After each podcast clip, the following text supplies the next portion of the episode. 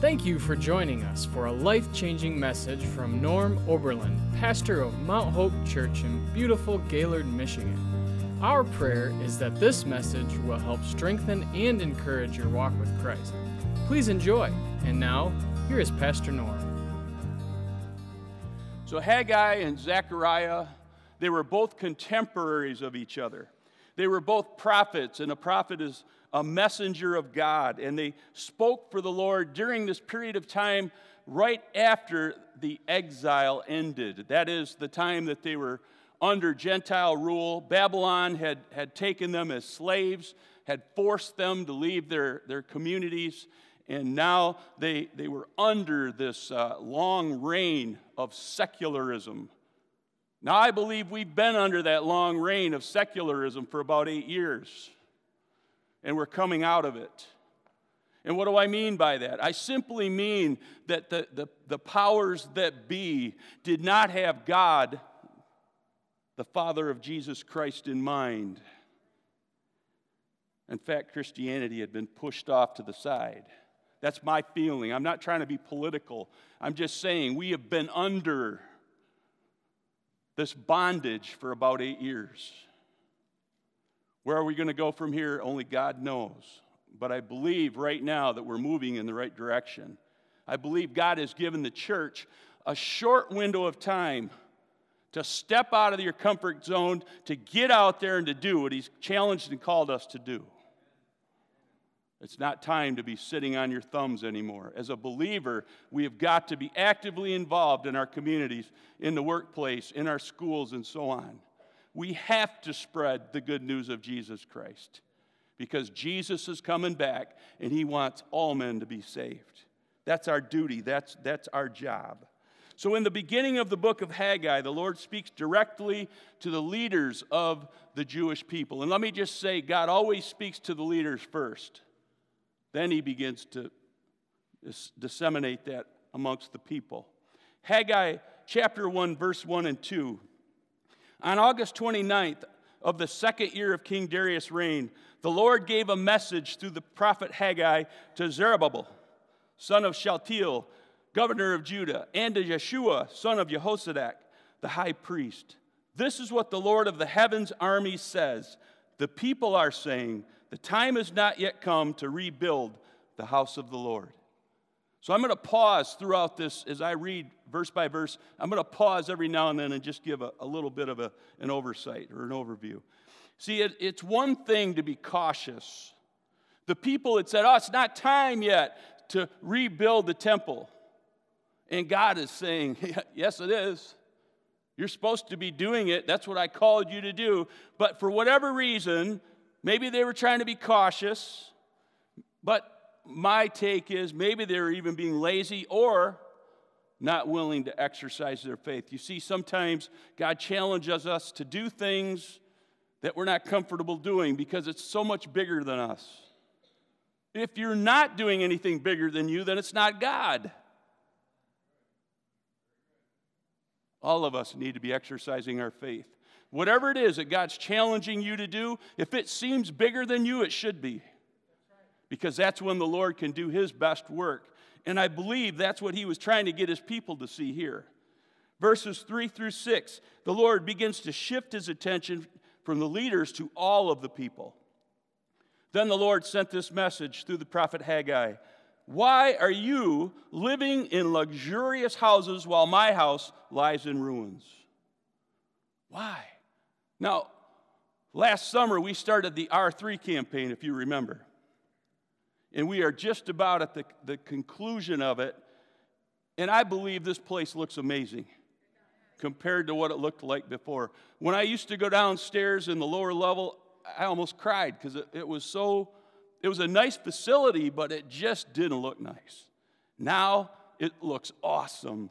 Brian, Colleen, when I was down there yesterday helping the carpeting guy, man. Just looking around, I'm going, yes, I can see it. I can see 50 young people coming down there to worship the Lord, to be discipled down there, having the cafe going and all that. I mean, this is what you guys helped us do. We couldn't do this on our own. But you heard the call, and you obeyed God, and you gave to this project that I believe was God ordained. So thank you for that. Thank you for being faithful. This is what the Lord of Heaven's army says, verse 5. Look at what's happening to you. You have planted much but harvest little. You eat but are not satisfied. You drink but are still thirsty. You put on clothes but cannot keep warm. Your wages disappear as though you were putting them in pockets filled with holes. What a picture he's given them. Why? Why is God saying this to the Jewish people, to the Israelites during this time? Because they had ignored God's house. Because they had allowed it to become a pile of rubble.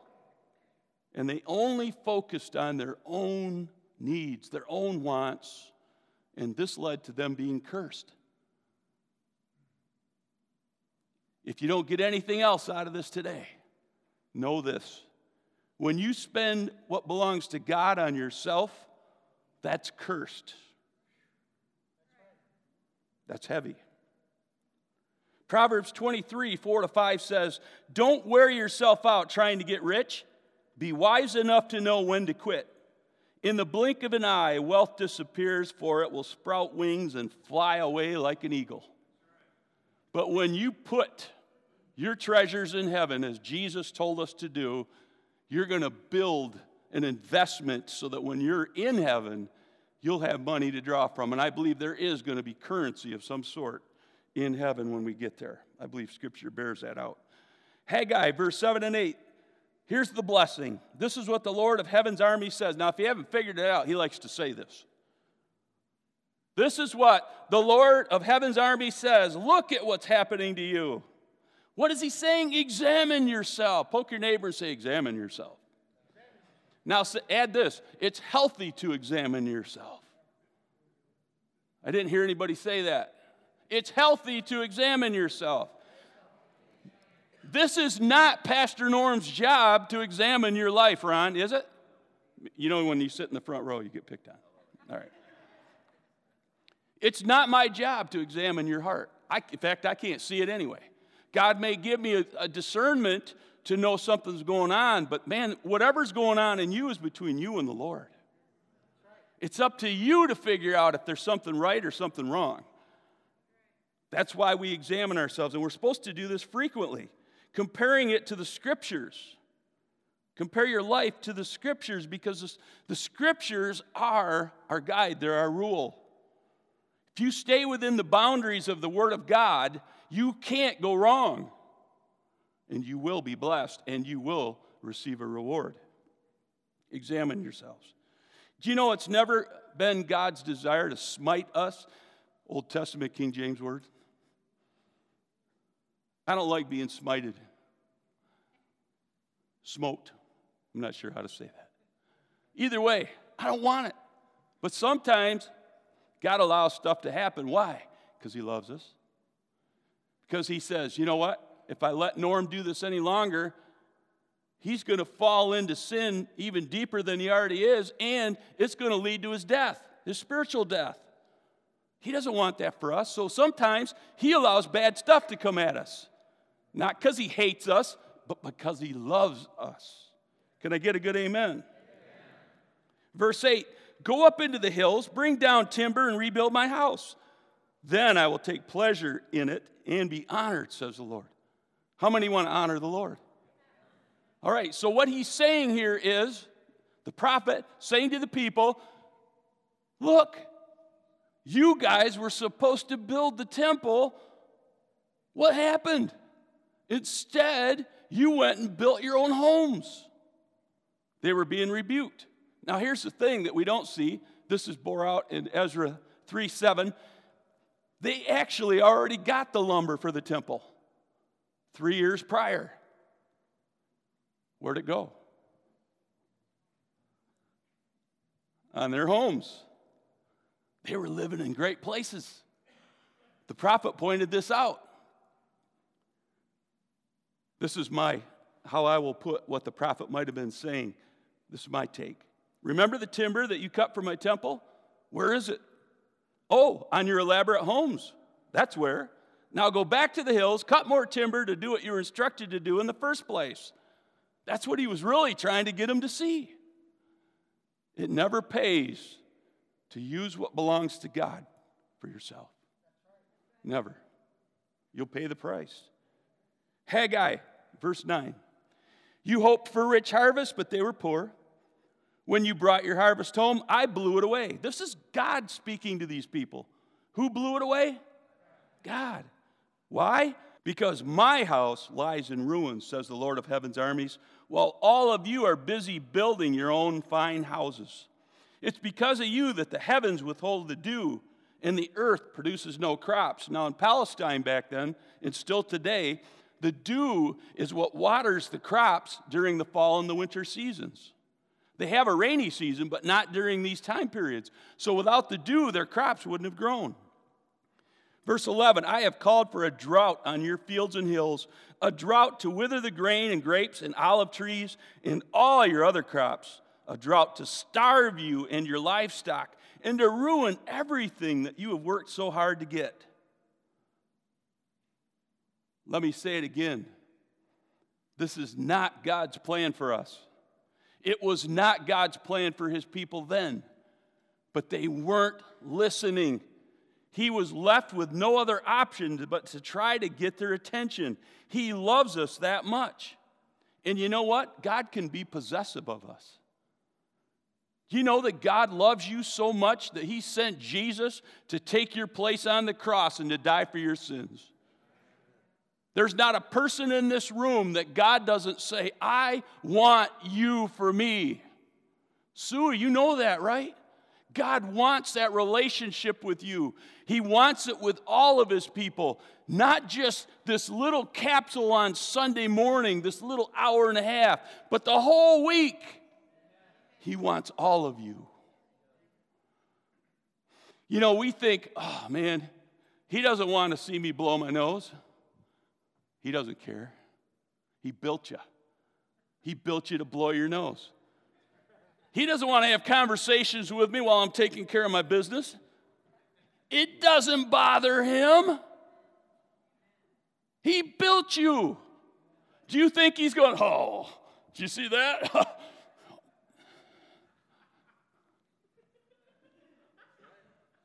If he didn't want to see it, he wouldn't have built us that way. He'll take any time you give him, and he wants all of you. He wants you while you're up here drumming, John. You're up there, and God's just going, oh, that's my boy. You go, John, you go. He's with us when we're rooting for him. He's with us when we're witnessing for him. He just wants to be with us. He wants you to realize how valuable you are to him. And that's what he was trying to tell these people. They weren't getting it, though. I don't get it. But I know some of us fall into the same trap. What I want you to see here is that this temple represented a meeting place between God and his people. It was a place that was common to them where they could get out of their daily life and just come in and just for a little while, just do this. Can we do this at home? Yes, we can. Can we do this in our cars? No, not with your eyes closed. Keep them open. This happened to one of our brothers. He had come in here. He had spent some time with the Lord, and I think we even had a week of prayer that week. And he left church. He was going to a job, and he was in his van, and he's driving down Chris Road. And all of a sudden, he realized his eyes were shut, and he felt the Holy Spirit so powerful in his van. He said he couldn't even stand it. He couldn't even drive anymore, so he quick whipped his car off the side of the road and then enjoyed the presence of the Lord. But that's how strong God was in his vehicle that day. That's the kind of relationship God wants with you and with me. If only we would be challenged to get to that place. God loves us that much. Examine yourselves. I believe that without the temple, there would be no meeting. So for 70 years, while these people were in exile under Babylonian rule, under secular rule, they'd forgotten what it was like to serve the Lord. And now they're coming out of it. And the Lord's trying to get their attention again. Listen, I don't think God really cared about the building. I don't think God cared about this building. It's just common ground, a place to meet with Him, a place where this church can come together in Jesus' name and worship Him and glorify His name. That's all it is. It's not the building, it's you. It's me. We're the part God wants built. But for some reason, God looks at the building as He does our spiritual side. And there can be some comparisons, if you will. For example, if your church is in disarray, my guess is so is your spiritual life. It's similar to how we look at our pocketbook. You know, you want to find out if somebody really loves the Lord, you're going to look at their wallet. You're going to look at how they spend their money. If everything they spend goes into themselves, into their mortgage, into their toys, if you will, what's that say? It's all about me. But when you see someone that's tithing, that's giving to the offerings, that's giving to missions, that's doing the things God called us to do, putting God first in their lives, you know chances are pretty good that person is really living for the Lord. At least it's one aspect that you can look at with your eyes. I believe that's what the Lord was doing here. So He rebukes the people, and He lets them know that the reason for their lack of prosperity is because they had taken their eyes off of Him. Put it out here. Don't be that person. Verse 12, then Zerubbabel, I love saying that. Zerubbabel, son of Shaltiel, and Yeshua, son of Jehoshadak, the high priest, and the whole remnant of God's people began to obey the message from the Lord their God. So here's the shift. Here's the change. They heard the prophet. They felt the rebuke. They realized they had to do something different. So they turned from their wicked ways, and they began to honor God with what they had. When they heard the words of the prophet Haggai, whom the Lord their God had sent, the people feared the Lord. It's important that we have a certain fear for the Lord. To realize that, listen, if you don't do it God's way, there's coming a day when you'll be judged. Not by the Lamb of God, but by the King of Kings and the Lord of Lords, the Master of the universe. And He will not go easy on those who have rebelled against Him. Uh-oh, Chango. The reason that we preach the gospel in this church and other full gospel churches is because it changes us on the inside. It does. If they're not preaching, people aren't going to change. But what you're hearing today is pure, undefiled Word of God. And the Lord can do great things in us if we'll allow that to come into our spirit. Proverbs 22:4 says, true humility and the fear of the Lord leads to riches, honor, and long life. Who wants riches, honor, and long life? I do. Then what this verse is saying is, then walk in the fear of the Lord. Recognize you can do nothing without Him. Hallelujah. Verse 13, then Haggai, the Lord's messenger, gave the people this message from the Lord, I am with you, says the Lord. Now, we could stop right here, and we should all be satisfied with that. When God is with you, who can be against you? Right? So no matter what you're facing in this life, if you're a born-again believer, hear this, God is with you. Who can be against you? You know, I've said this before. I've said it a lot lately. Somebody can snuff you out. You could walk out next week and get shot dead. You could drive out of here and somebody could clip you out here on M32 and kill you. But if you're a born-again believer, where are you going? For how long?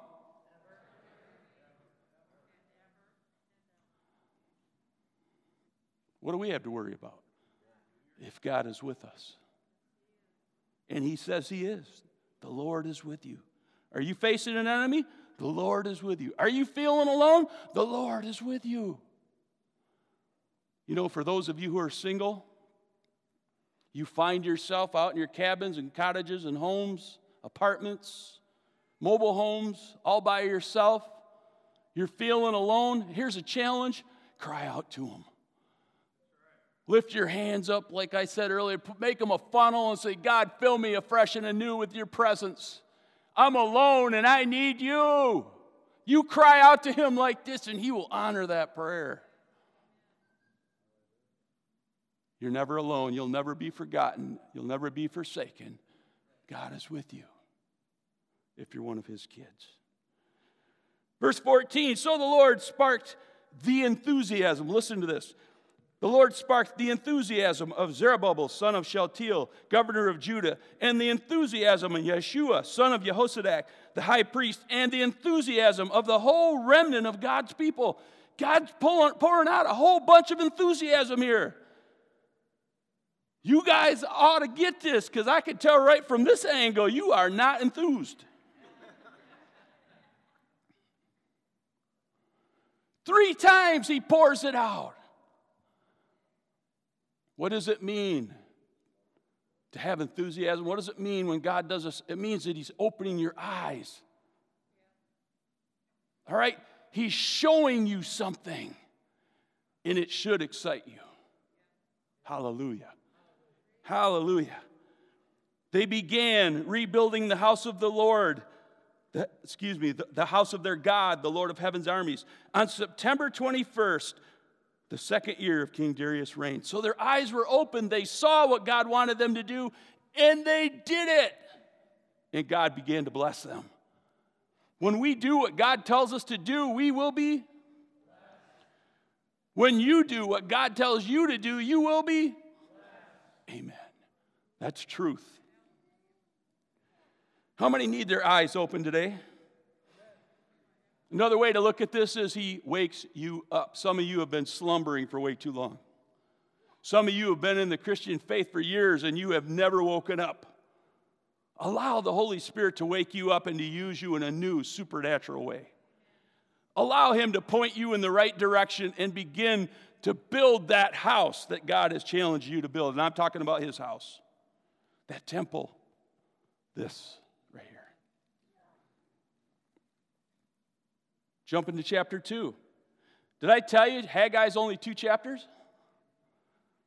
If you didn't know that, woohoo!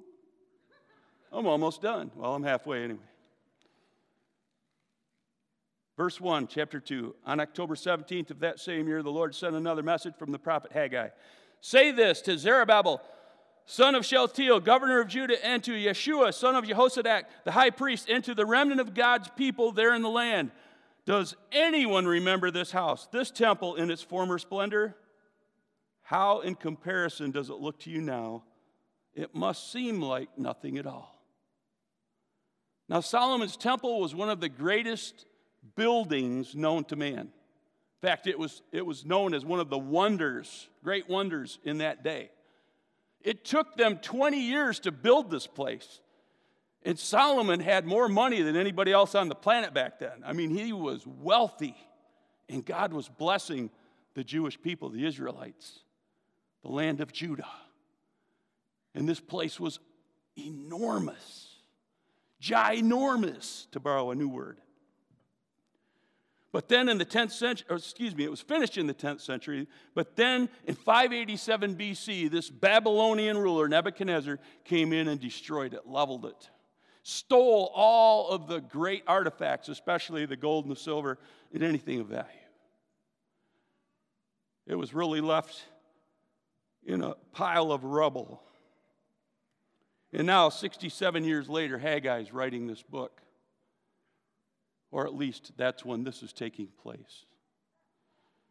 Now, for any of them to have remembered what that temple looked like, they would have had to have been over 67 years old.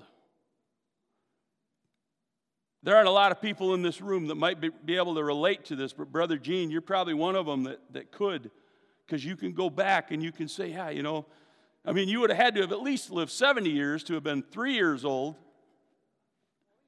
right? Do you remember what things were like when you were 3? Probably not so much.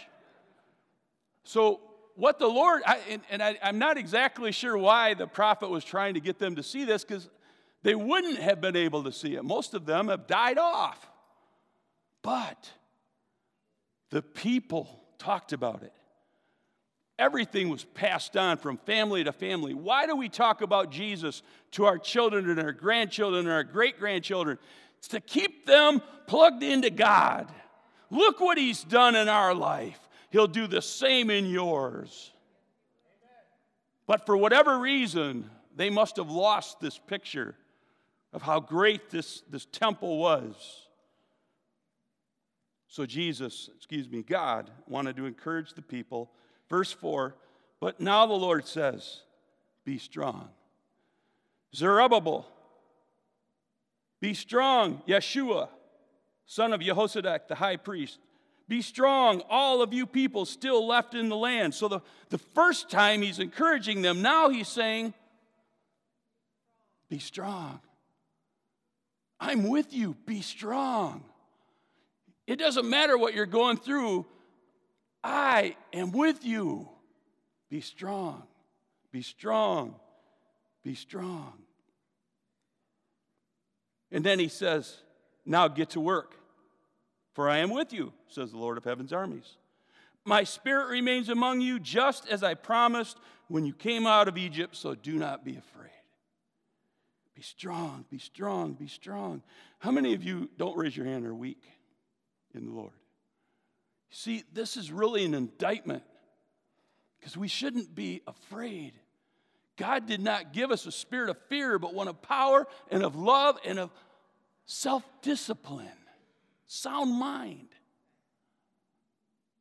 So if you're in fear, there's something wrong. You need to spend more time with the Master. Because if he's with you, you should be encouraged. You should be strong. This is the same word that the Lord used to give to Moses when he charged Joshua to cross the Jordan River to take the promised land. What does God want you to take back for the kingdom of the Lord? What promised land is in front of you that he wants you to go into? And he's saying, be strong. Maybe there's a Bible study in your school, young people. Something that God is challenging you to do, and you're sitting there going, oh, I just can't do it. I can't. Yes, you can. The Lord is with you. Be strong. Be encouraged. Joshua spoke the same word over his men as they were about to engage their enemies, found in Joshua 10:25. Don't ever be afraid or discouraged, he said. Be strong and courageous, for the Lord is going to do this to all of our enemies. No battle that you're in, if it's a godly battle, is yours. It's God's. So the victory is not up to you, it's up to the Lord. But we often find ourselves thinking that, well, I've got to win this. No, you don't. You just have to be faithful and be willing to take that step, to cross that Jordan River, to step into the enemy's land where you know they could take you out, but if God is for me, who can be against me? I'm encouraged today because I know Jesus has bought and paid for this man. And there's nothing, no weapon formed against me that can prosper. Thanks be to God. And I'm strong in his might. More than a conqueror through Jesus Christ my Lord. Be strong, for the Lord is with you. Be strong, for the Lord is going to win the battle for you. Be strong, knowing that you are not alone. Be strong, be strong, be strong. I want to skip over part of this after I get another drink.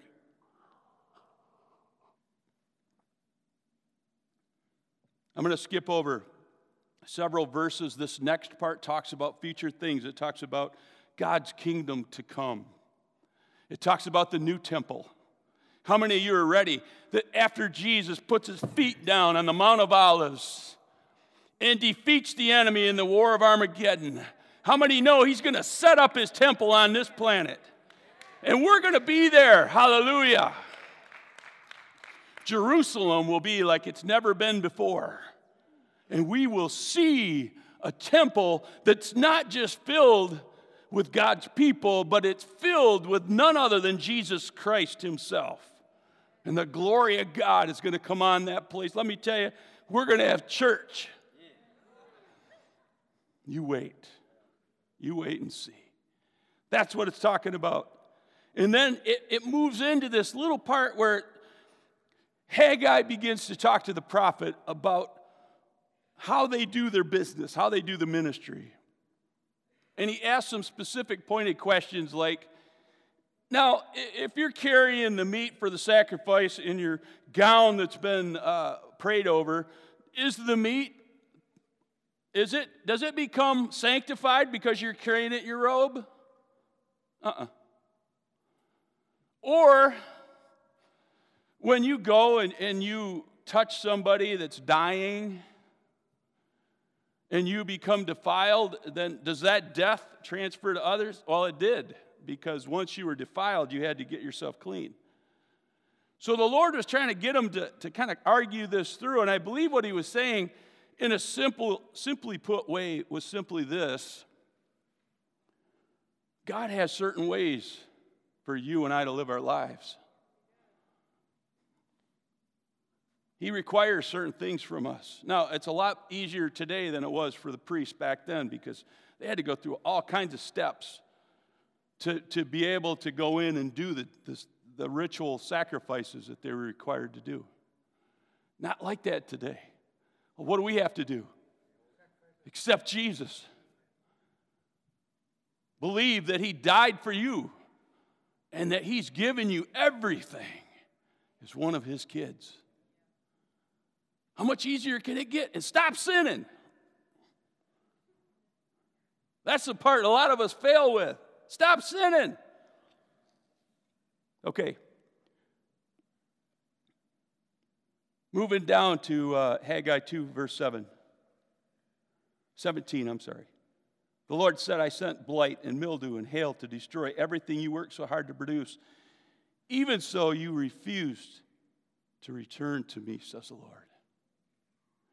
God will do whatever it takes to try to get you to look back to him, to get your attention, to understand that he's trying to get you to turn from the direction you've been going and begin to follow after him like he's called you to do, doing it his way, not your way.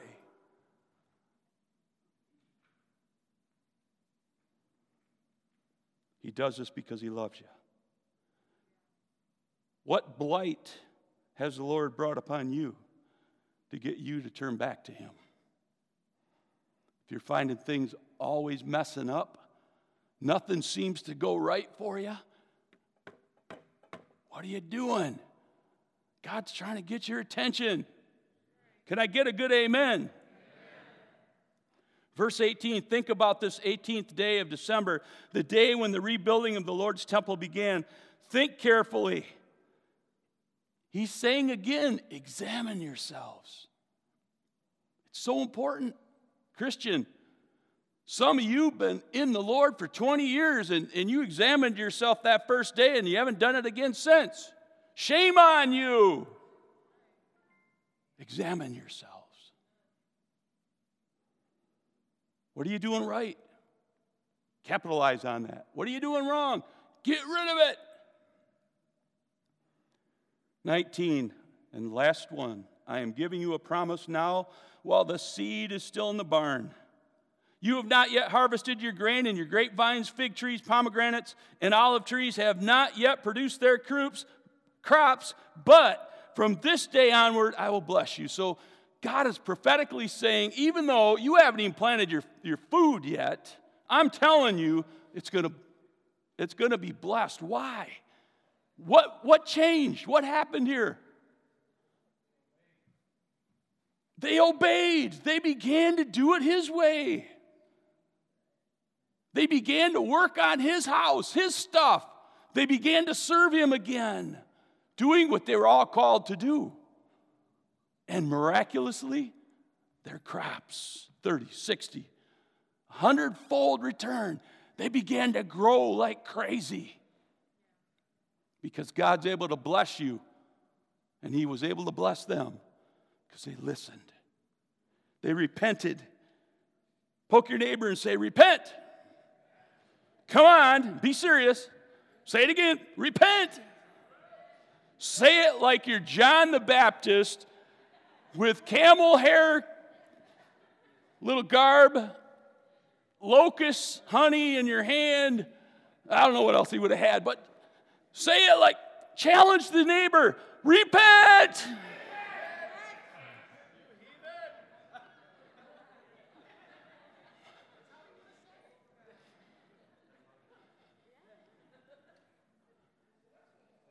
One of the things we talked about through this last series is how important the local church is to keep us accountable. Sometimes we need to call our neighbor out. Sometimes we need to call our brother or sister out and say, hey, repent! What does it mean to repent? Some of you are going, what the heck is repent mean? It means to do a 180-degree turnaround. You were going that way, come back and go this way. Jesus, he's up there. You were going that way, now come back this way. That's the best way I can put it, because what's that way? Symbolically. Not the center of the earth, but hell.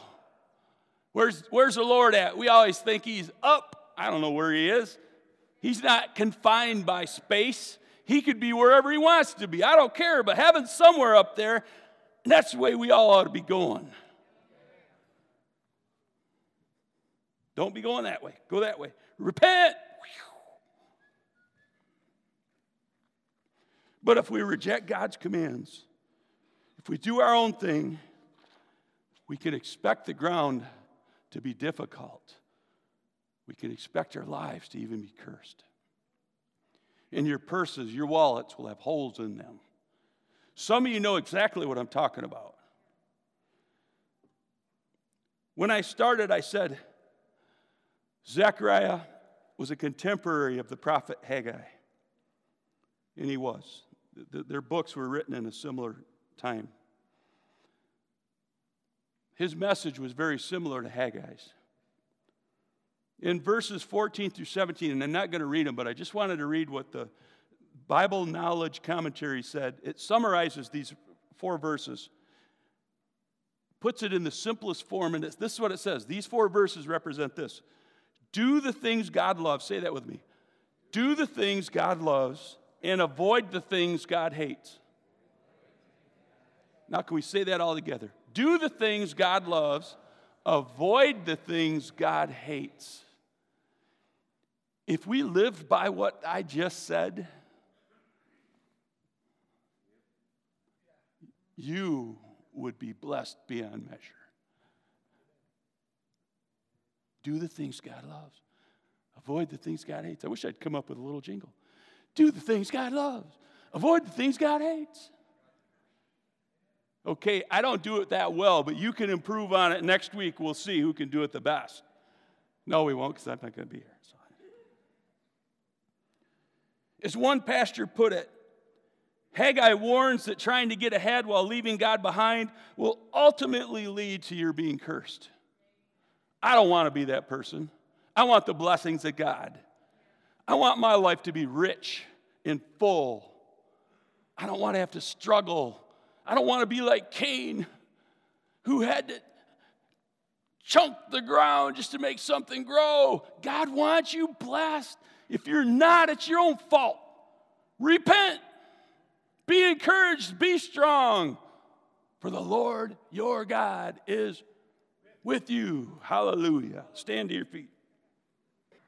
As we reflect on the book of Haggai and what we can take away from it. Well, here's what I took away from it. First, examine your heart. So important. And I'm going to ask you to do that right now as we begin to close. Examine your heart. Be sure that you're living for God. Be sure that you're doing the things that he's required you to do. And if you don't know the difference, then get your Bible out. If you don't have one, talk to one of the men in the back. They'll give you one. Get your Bible out and just start understanding what it is Jesus told us to do, how to live our lives, how to be blessed and not to be cursed. God wants the best for you. Number two, be encouraged. Let the Lord open your eyes. Let him stir up your heart. Put a passion in you to do something bigger than yourself. I'm telling you, I'm feeling this. I've been feeling this for months, but God is trying to do something in this church. He's stirring us up to do something bigger than ourselves. There are ministries that haven't even been birthed yet, but God's going to use some of you to do that. He's challenging you today. Open your eyes, seek him, and say, God, what do you want to do with me? What's next? Number three, be strong. No matter what you're facing, no matter how bad it might seem, God is with you. He loves you. He's already paid the price for you. Nothing needs to be added. The enemy needs to be defeated, and you do that. You do that.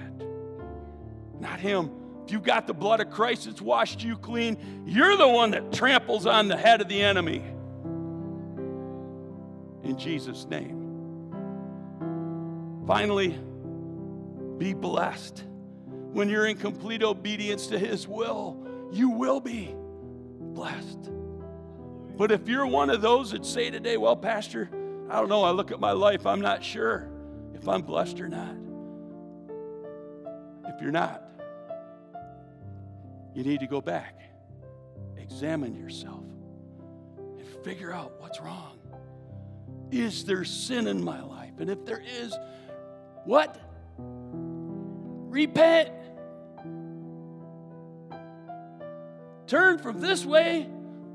Everybody do that. Point at the ground. Turn from this way. Point up. Turn that way. And while my hand's still up, make God number one. Make God number one. Hallelujah. We serve a big God. I don't mean to minimize your problems, but your problems are minimal in comparison to the bigger picture. And God will help you through whatever you're going through. Even if you blew it, even if you're struggling because of your own stupid mistakes, God will still help you get through that. You may have to pay a price, but he'll get you through it. And on the other side, it's pure blessing. And when we get to heaven, when we're done with this raggedy old thing, whatever's left of it, we're going to be in our glorified bodies where we're going to live with him forever and ever and ever. Can you lift your hands one more time, inviting him to speak to you? Lord, we can't do this on our own. We need you. I thank you for the word of God, for the message Haggai gave to those people so many years ago, Lord. And it's still appropriate for today. We have to examine ourselves, make sure we're not investing in ourselves rather than what you have called us to do. Lord, help us if we're living in sin, if we're moving in the wrong direction. I pray that you would turn us around. If anybody here needs to repent, speak to them right now and just challenge them to do that in the name of Jesus. And Lord, may our people be strong as we carry out what you've called us and challenged us to do. May we be encouraged that we serve the Most High God. And Lord, may we be blessed. And may it bring you glory and praise and honor. In Jesus' mighty name we pray. And everybody said, hallelujah.